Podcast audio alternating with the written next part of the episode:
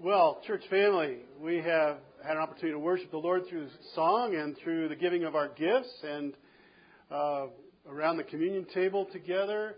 Let's enjoy and worship the Lord through the study of His Word. What do you say? Yeah, let's do it together. If you brought your Bible with you this morning, I'd invite you to join me in the New Testament book of Romans today. Romans chapter 8. Uh, if you need a Bible, you got out of the house without yours this morning, we keep some in the back. We'd love to just put a copy of God's Word in your hand if you need that. And there's a little note page in your bulletin. Grab that if you wouldn't mind. Uh, that will, I think, be of some help along the way. And my guess is it's, it's, it's very unlikely that you thought this morning we would be singing Battle Hymn of the Republic, right? Of all the songs you might have thought we would be singing, that probably wouldn't have been one. But I, I love that Brandon would take a, uh, that song out of its normal context uh, and maybe a certain time of the year and just bring its lyrics to mind. Because those lyrics declare that our God is marching on toward triumph and victory through time and into eternity, and He's doing that with a glorious hallelujah. Amen? And we got to sing about that. The absolutely sure and certain fact is that God always wins. Right? He always triumphs. That's the truth today, church family, that we want to zero in on. He is the ultimate, undisputed victor in this war that has raged between himself and Satan since the beginning of the human story. God wins, and because God wins, we win if we are in Jesus by faith. Yeah? That is the truth. And you believe that? Yeah, you do. If you are visiting us perhaps maybe for the first time this morning or first time in a while, uh, you're joining us as we are spending time together uh, focusing on just some of the 3,500 plus promises of God that are found on the pages of Scripture. So we've got this series called Standing on the Promises of God. Promises that were made by God to us. And today we're going to be sharing together the promise of victory as you see it there on your note page. His promise that because He wins, we win. And the verses that kind of capture that for us out of Romans 8, verse 31 and 37. What then shall we say to these things? If God is for us, who can possibly be against us? And in all these things we are more than conquerors through Him who loved us. It's the promise of victory. And so we invite the Holy Spirit to be our teacher this morning. Show us the riches of your word. And we say amen to that. Yes? Yeah. Several years ago, for several years, I was on our mountain rescue, our local mountain rescue team. Uh, it's been a while, but I have some great memories from that season in my life. However, one memory that I can't seem to shake, it's not a great memory, but I want to share it with you. It was during that time that I was on the rescue team that there was a climbing accident that occurred in, up in British Columbia. And the details of that accident I have never forgotten.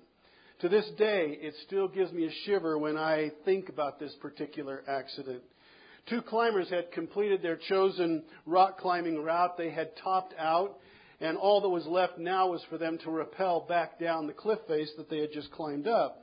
And so they chose as their rappel anchor for the, the rope that they would rappel down on, they chose a tree that was at the top of the cliff that was about a foot and a half in diameter. So, you know, pretty good sized tree that they were going to anchor onto.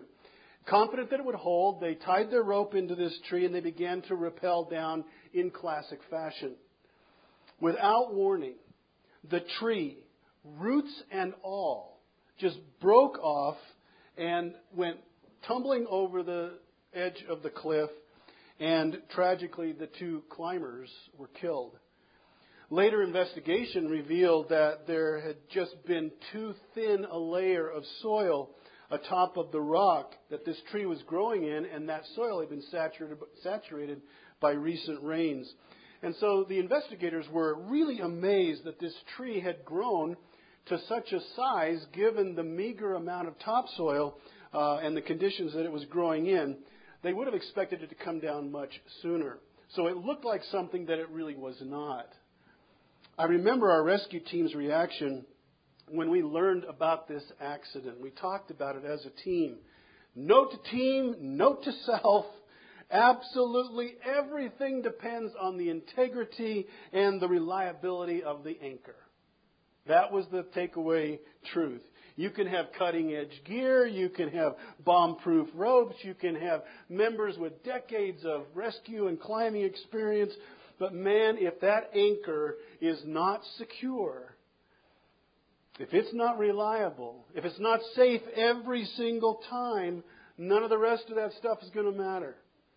The anchors, the tie in points are super important, important and they make all the difference between a, a successful outcome or a tragedy. But you know what, church family? That is a truth that doesn't just apply to the context of climbing.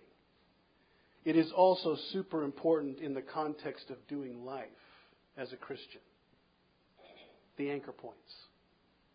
Ours is an uncertain, sinful, dangerous, unpredictable, fallen world, and nobody needs to tell you that because you already know that it's true. You and I have no idea what tomorrow is going to bring. In fact, we don't even know what the rest of this day is going to look like, do we? It is very, very uncertain. And, brothers and sisters, this is where the promises of God come in to our lives and are so important. They become, in effect, the anchor points for our faith to tie into as our lives, to use the climbing analogy, rappel off into tomorrow's uncertainties. What are we tied into? What is our faith tied into? And are those anchor points going to hold? That's what this is all about. Thinking about the promises of God. There are, there are two verses that have become more or less the bookends for this particular series. The first one we found uh, on our very first day uh, comes out of the Old Testament. It's Numbers 23 19. It reads, God is not a man that he should lie, nor is he the Son of Man that he should change his mind. Does he speak and then not act? Does he promise and not fulfill? What's the answer to that? No, of course not. If he makes a promise, he's going to fulfill it. And then from the New Testament, kind of the counterpart to that Old Testament truth, for all the promises of God find their yes where? In the person of Jesus. And that is why it is through him that we utter our amen to God for his glory. God's promises are the anchors, the, the anchor points that our, our faith ties into, and they will hold every time for all of time. How good is that? So we're hanging out with these promises. Today, it is God's promise of victory that He gives to you and me. His victory and ours. Because God wins, we win because we are in Jesus through faith. Let's see if we can get our, our heads and our hearts around this promise a little bit. A promise that will carry us through many a perilous journey and climb and, and get us through safely. God always wins. Do you say amen with me? Amen. amen. Now, if you are a lover of Jesus and you're a lover of God's Word and you've been a Christian for even a short period of time, this idea that God always wins is not a new truth. It's not a, it's not a new insight. In fact, the very term God with a capital G demands that it be true that God always wins. God would not and He could not be your God today if He could ever lose, right? If He could ever lose, He would not be your God. Because that would mean that something or someone bested Him, and that would instantly render Him not God. Certainly not a God you would want to follow. But His attributes of omniscience, knowing all things at all times. His attribute of omnipresence, being everywhere at every moment. And his attribute of omnipotence, being all powerful over everything in the visible and invisible realms. Automatically, all of those attributes make the promise of victory for him and for us absolutely certain. God always wins. He cannot lose. And if we are in Jesus, we win too. Yeah. On your note page, I've assembled just the smallest collection of verses out of hundreds that we could look at that just declare this truth about our always winning, never losing God. And I thought they would just be an encouragement, just the sheer weight of them pushing us forward this morning. So let's just take a look at them very quickly, and then you can maybe come back in your quiet time this week and camp out on some of these, maybe a little bit more if you'd like. From Jeremiah chapter 32, verse 27, God says, Behold, I am the Lord, the God of all flesh. Is anything too hard for me? What's the answer, church? No! It's another way for God to say, I always win, right? If nothing's too hard for me, then I always win. And I really like this next verse, Genesis 3:15. In, in, the, in a seminary classroom, this verse would be known as the proto-evangelium. Now, that's Latin, and we don't talk like that. But here's what this means. Genesis 3:15. Proto means first, evangelium means good news. So this is the very first instance in the Bible, Genesis 3:15, the very first instance where we learn about the gospel. The promise of God sending Jesus to deal with sin in our lives. Adam and Eve had just rebelled against God earlier in this chapter 3. Sin has come into the world by Satan's temptation and man's will. But before the chapter is even over, God announces his victory. How does he do that? Well, he speaks to Satan and he says this And I will put enmity between you and the woman, and between your offspring and hers. And he, who is the he? That's Jesus. He, Jesus, will crush your head. What does that mean? That means that means he, he he's defeated, right? He is done, and you will strike Jesus' heel. Now, Satan will strike Jesus' heel at the cross, right? He will do that at the cross, but by his resurrection, Jesus delivers the death blow to Satan and seals his fate. I love that. God says, "I'm going to win." I will win. Genesis 3:15. John 16:33 Jesus says to his followers only hours before he makes his trek up to uh, a little hill outside of Jerusalem called Calvary. The cross is on his back, but just before that he says, I have said these things to you that in me you may have peace. In the world you will have tribulation. You're going to have trouble, but take heart. I have what? I have overcome the world. What is that? That's a declaration of victory, isn't it? That's a declaration. Another way for Jesus to say, I win. In 1 Corinthians chapter 15, 54 to 57, the Apostle Paul is writing to these believers in Corinth about their future and about life and death. And here's what, he's, here's what the Holy Spirit tells us. Verse 54 Death is swallowed up in victory. Oh, death, where's your victory? Oh, death, where is your sting? The sting of death is sin, and the power of sin is the law. But thanks be to God who gives us the victory through our Lord Jesus Christ. And then in Philippians chapter 2, verses 9 through 11, the Holy Spirit declares this about Jesus. Therefore, God has highly exalted him and bestowed on him the name that is above every name. Does that make you the winner?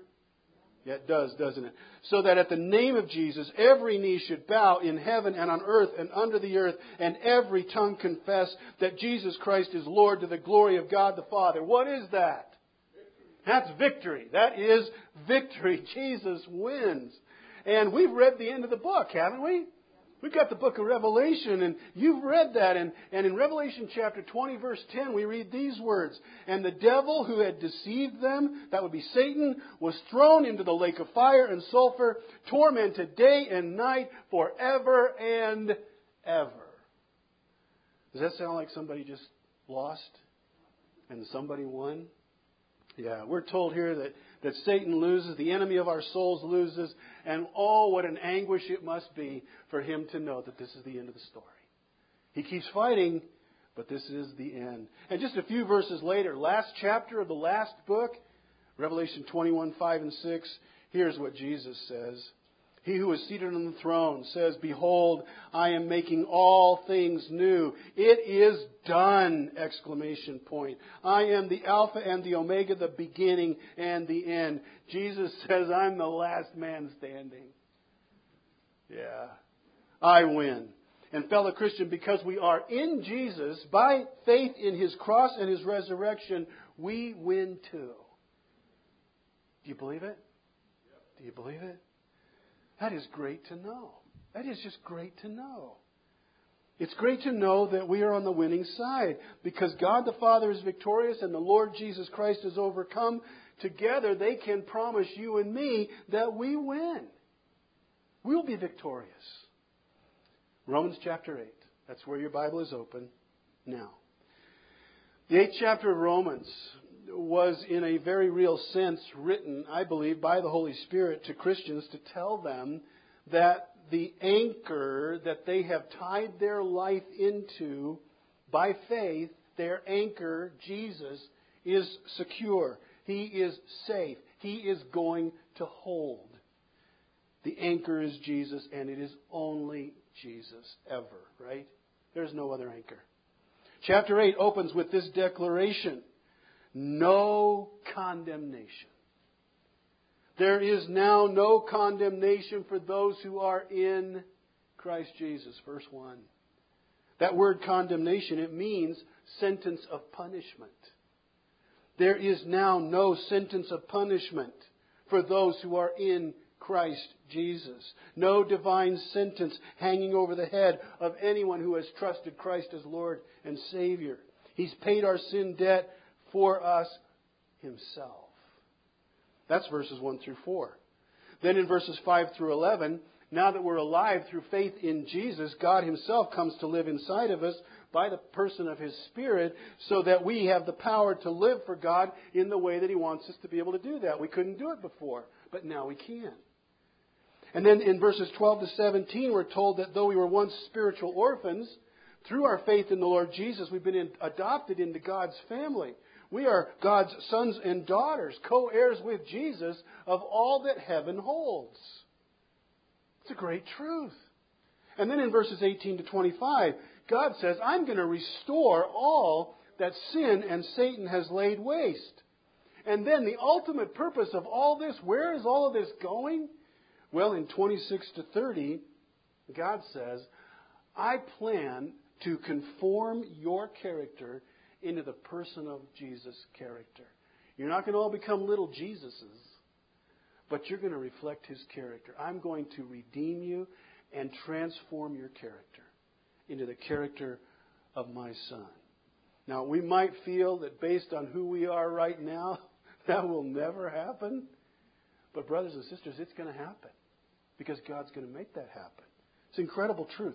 One laid on top of the other, on top of the other, running up to this section, verses 31 to 39, that Brandon read for us a moment ago. All of these truths piled on top of each other prompt Paul to ask a rhetorical question in verse 31. What then shall we say to all of these truths, to all of these things? If God is for us, who can be against us? He who did not spare his own son, but gave him up for us all, how will he not also with him graciously give us all things? Who shall bring a charge against God's elect? It's God who justifies. Who is to condemn?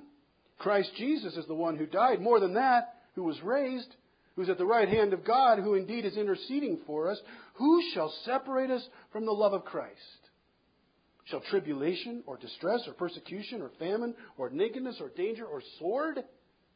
As it is written, For your sake we're being killed all the day long. We're regarded as sheep to be slaughtered. No, in all these things we are more than conquerors through him who loved us. For I am sure that neither death nor life, nor angels, nor rulers, nor things present, nor things to come, nor powers, nor height, nor depth, nor anything else in all creation will be able to separate us from the love of God in Christ Jesus our Lord. And we say, Amen and amen.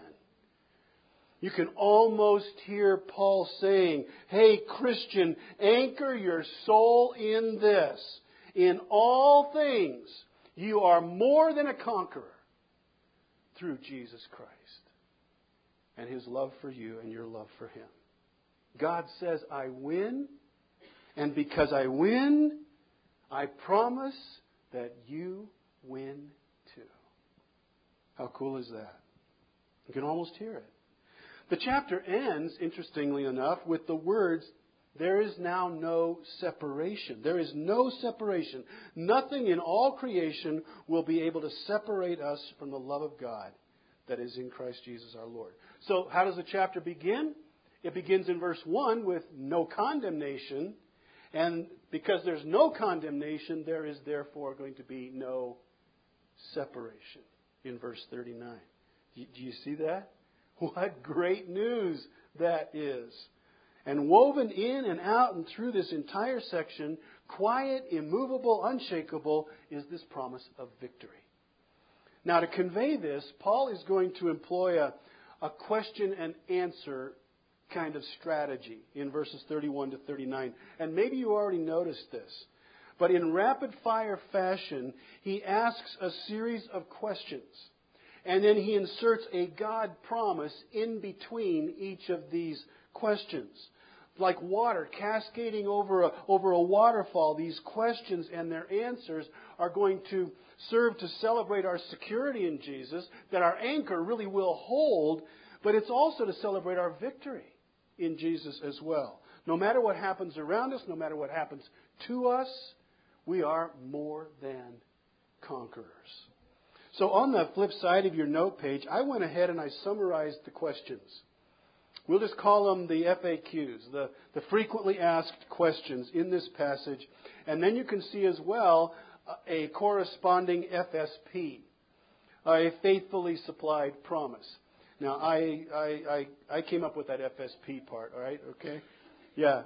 Faithfully supplied promise from God to each of these questions that Paul puts forth. And so these promises, they're going to be like the anchor points for our soul. Verse 31, first promise, first question. If God is for us, who can be against us? The frequently asked question number one who opposes us? Who opposes us? The faithfully supplied promise God is for us. This is a declaration of unfiltered confidence on, on Paul's part. I know without a shadow of a doubt that God is for me, he says. I know that. Those are the words of a man who is really comfortable and confident in this relationship with Jesus. Jesus, he's tied into Jesus, he's anchored into Jesus, and there are no doubts about it. Man, Jesus is for me. God is for me. And so, a question that might be prompted by this thought is can you say the same thing? Can you say the same thing this morning? Do you have that same confidence that your God is for you? Do you? Yeah? Yeah, I, I hope that you do, because you certainly can and should have that hope and that confidence. And by the way, Paul's not using the word if here in verse 31 in its conditional sense. Uh, if this and this and this happens, then we might be able to expect this from God. It's not a conditional if.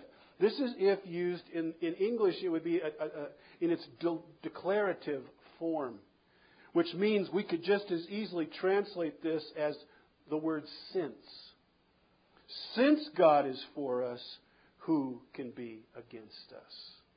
It's as if Paul is saying, since God is for me, what difference does it make who's against me? It makes no difference, right? It wouldn't matter who's against me if God is for me. They can't win. Paul's not suggesting that we don't have opponents, that we don't have opposition, that we don't have adversaries in our life. I mean, our most, most ruthless adversary is Satan, and we can't see him, but he is against us all the time. The point Paul is making is that every opponent, no matter who it is, is puny compared to our God. Here's what Psalm 118:6 says. The Lord is on my side. The Lord is for me, he says. I will not fear. What can man do to me? You ever read that verse? Yeah, you might have memorized that. That's really the Old Testament version, if you stop and think about it. It's really the Old Testament version of, of Romans 8.31.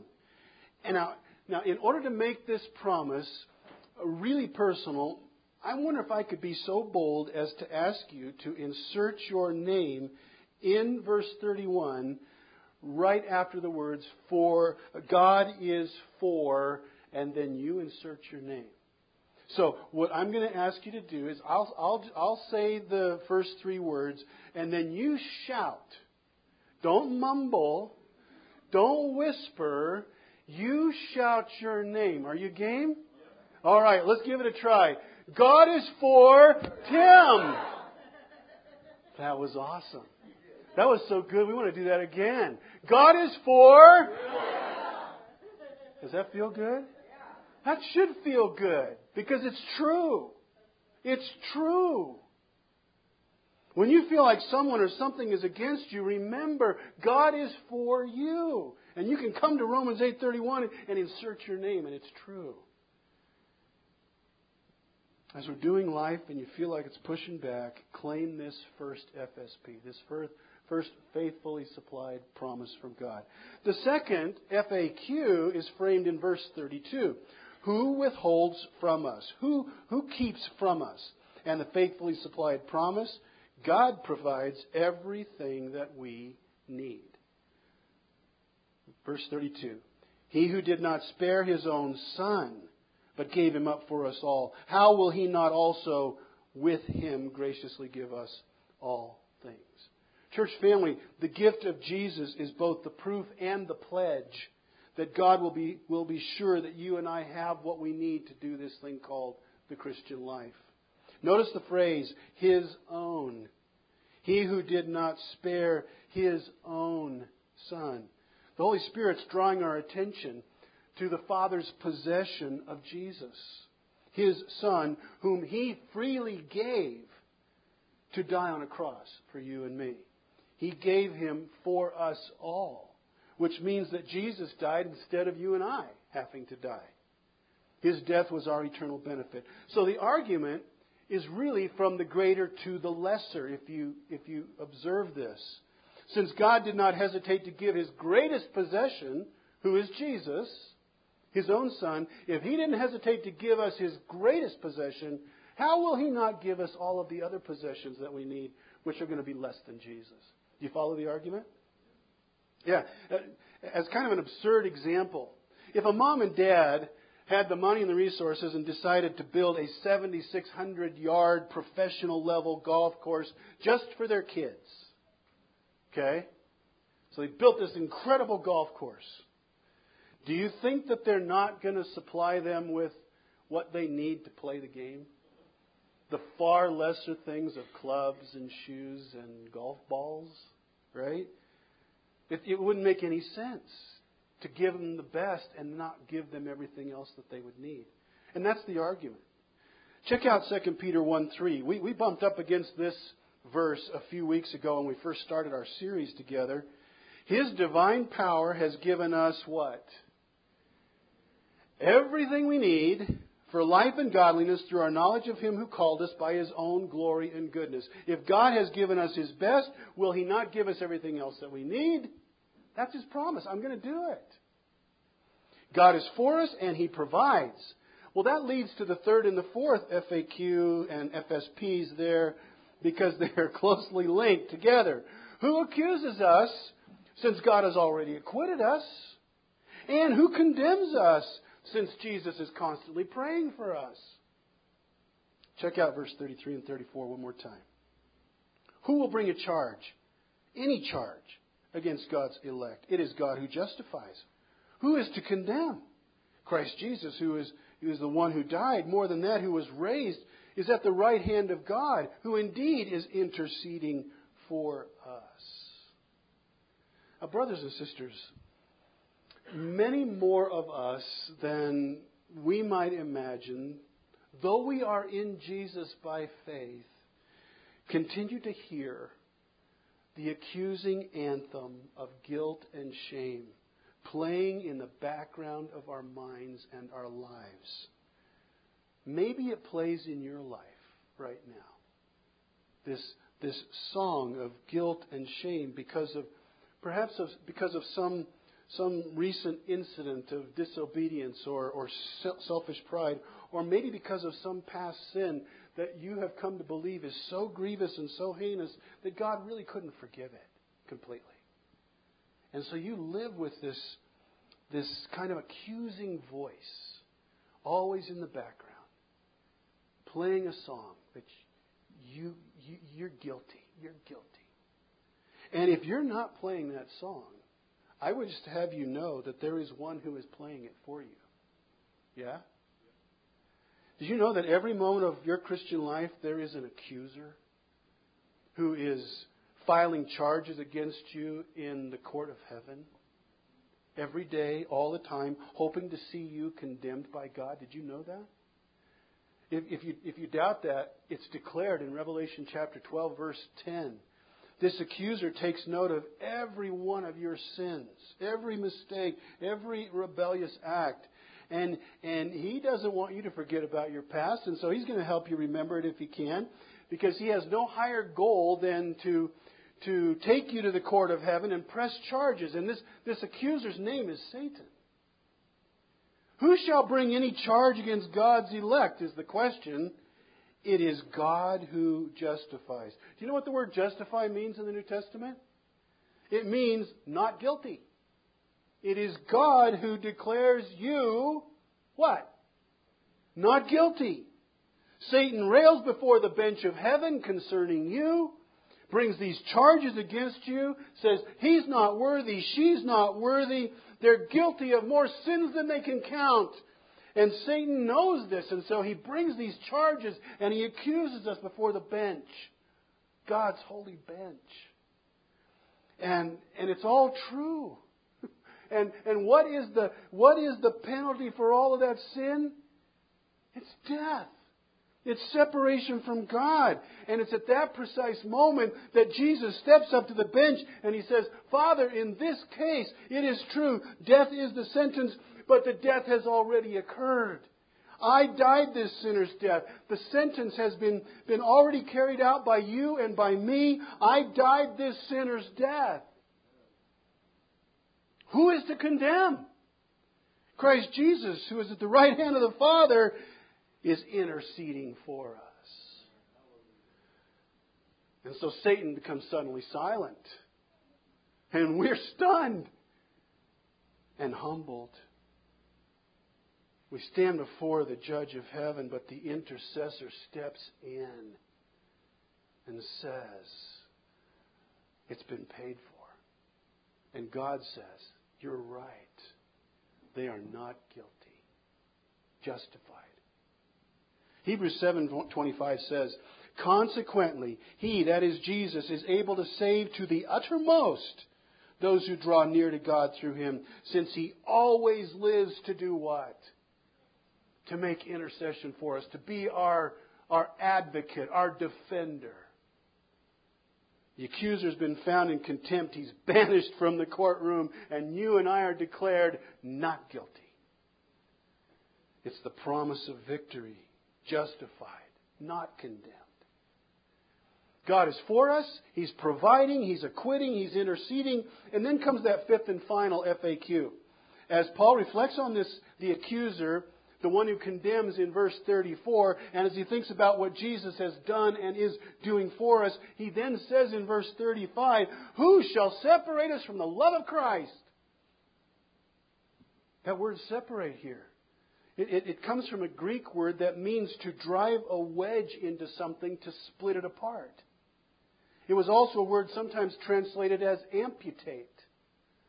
Is there anything Christian, listen to me. Is there anything that can drive a wedge between you and the love that Jesus has for you today?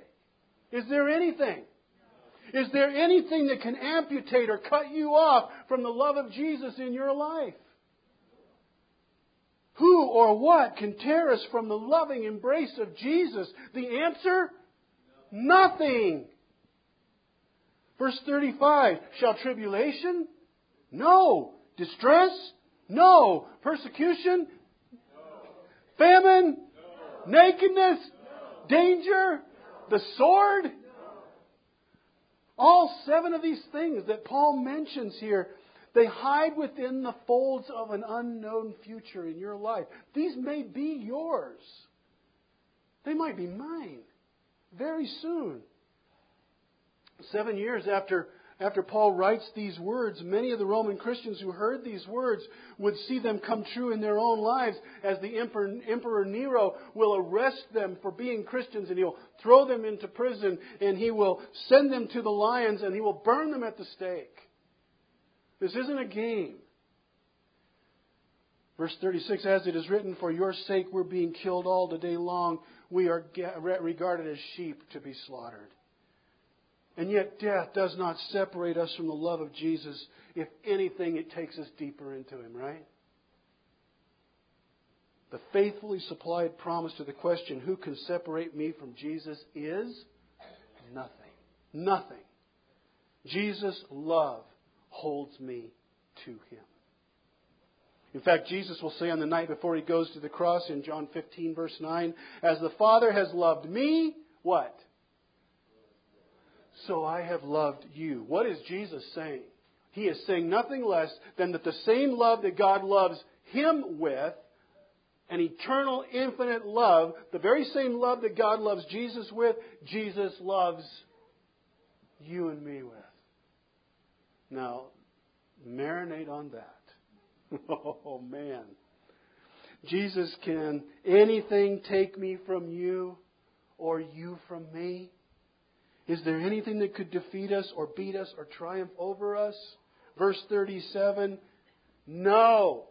In all these things we are more than conquerors through him who loved us. That is a declaration of victory. Now, I understand that one of the more trendy, cool words today is the word Uber. You familiar with this word, Uber? You hear this word from time to time? You, you know, the, the, today there are Uber drinks, there are Uber energy bars, there are Uber health foods, Uber vitamins, there are Uber fitness competitions. I mean, you just hear this word coming up, and, and I didn't know what this word meant for a really long time. I finally decided I'm going to Google that word. And so I Googled it, and you know what? It's a German word, and it means far above or, or high over, or extremely excelling. So it's the word used to communicate when something is intensely super. That's the idea. In verse 37, Paul uses the first century, first century equivalent Greek word for uber. And if he were writing verse 37 today, he might simply say, No, in all these things we are uber conquerors through him who loved us. Now, I'm not sure that's going to catch on with the translators. I don't think it's going to show up in the next version of, of the New Testament, but you get the idea, right?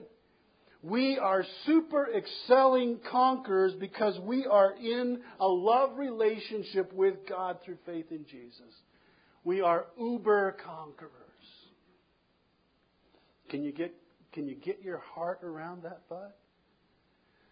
The thought is really in verse 37. It's, it's actually verse 31, very similar. What can possibly stand against God? If He is for us, who can be against us? What can successfully come against Him? Nothing. If we are in Him, we, what, can, what can come against us and, and win? Nothing. We are uber conquerors. You want to say that just, just to kind of let it let your tongue feel it? Can you say, I am an uber conqueror? Oh, that just sounded weird. That's all I And it maybe felt weird. I am an uber conqueror. But you are. You are. Verses 38 and 39. Are you an uber conqueror even in the face of death? Yes, even in the face of death, it can't win. Are you an uber conqueror in the face of supernatural enemies, Satan and his forces, the angels and the demons? Are you? Yes, you are. What about in the face of uncertain future? Are you an uber conqueror? Yeah. What about in the face of political turmoil? Paul's term, any powers, there in verse 38, it's a refer- reference to governmental powers uh, was something that Paul faced constantly in his ministry. Uh, he suffered for his faith at the hands of the government all the time. But if you're an uber conqueror, can the government take you out? Nope. Neither height nor depth, meaning the things beyond our ability to understand. You're an uber conqueror. Can that stuff take you out? No, it can't. And just in case he might have left something out, Paul adds, nor anything else in all creation can separate us from Christ's love. Who gets included in that last phrase? Nothing else in all creation. Who's in there? You are. I am. We are in there. Some of us may wonder if perhaps we could do something so grievous, so reprehensible, so terrible that God washes his hands of us, he unclips the rope from the anchor point, and he says, I'm done. And this verse says, no. That can never happen. Not even you can separate you from the love of Jesus. and maybe that's exactly what you needed to hear today. Maybe that's all you'll take away from today. But that'll be enough. Romans 8, 31 to 39 are some of the most incredible verses in all of Scripture. They tell us exactly where we stand with God if we're in Jesus by faith. If we've asked Him into our life by faith and we've, we've stopped relying on our own goodness or our own efforts to somehow impress Him and we're, we're just totally trusting in Him who died for us and paid our sin debt for us. In all these things, we are more than conquerors through Him who loved us.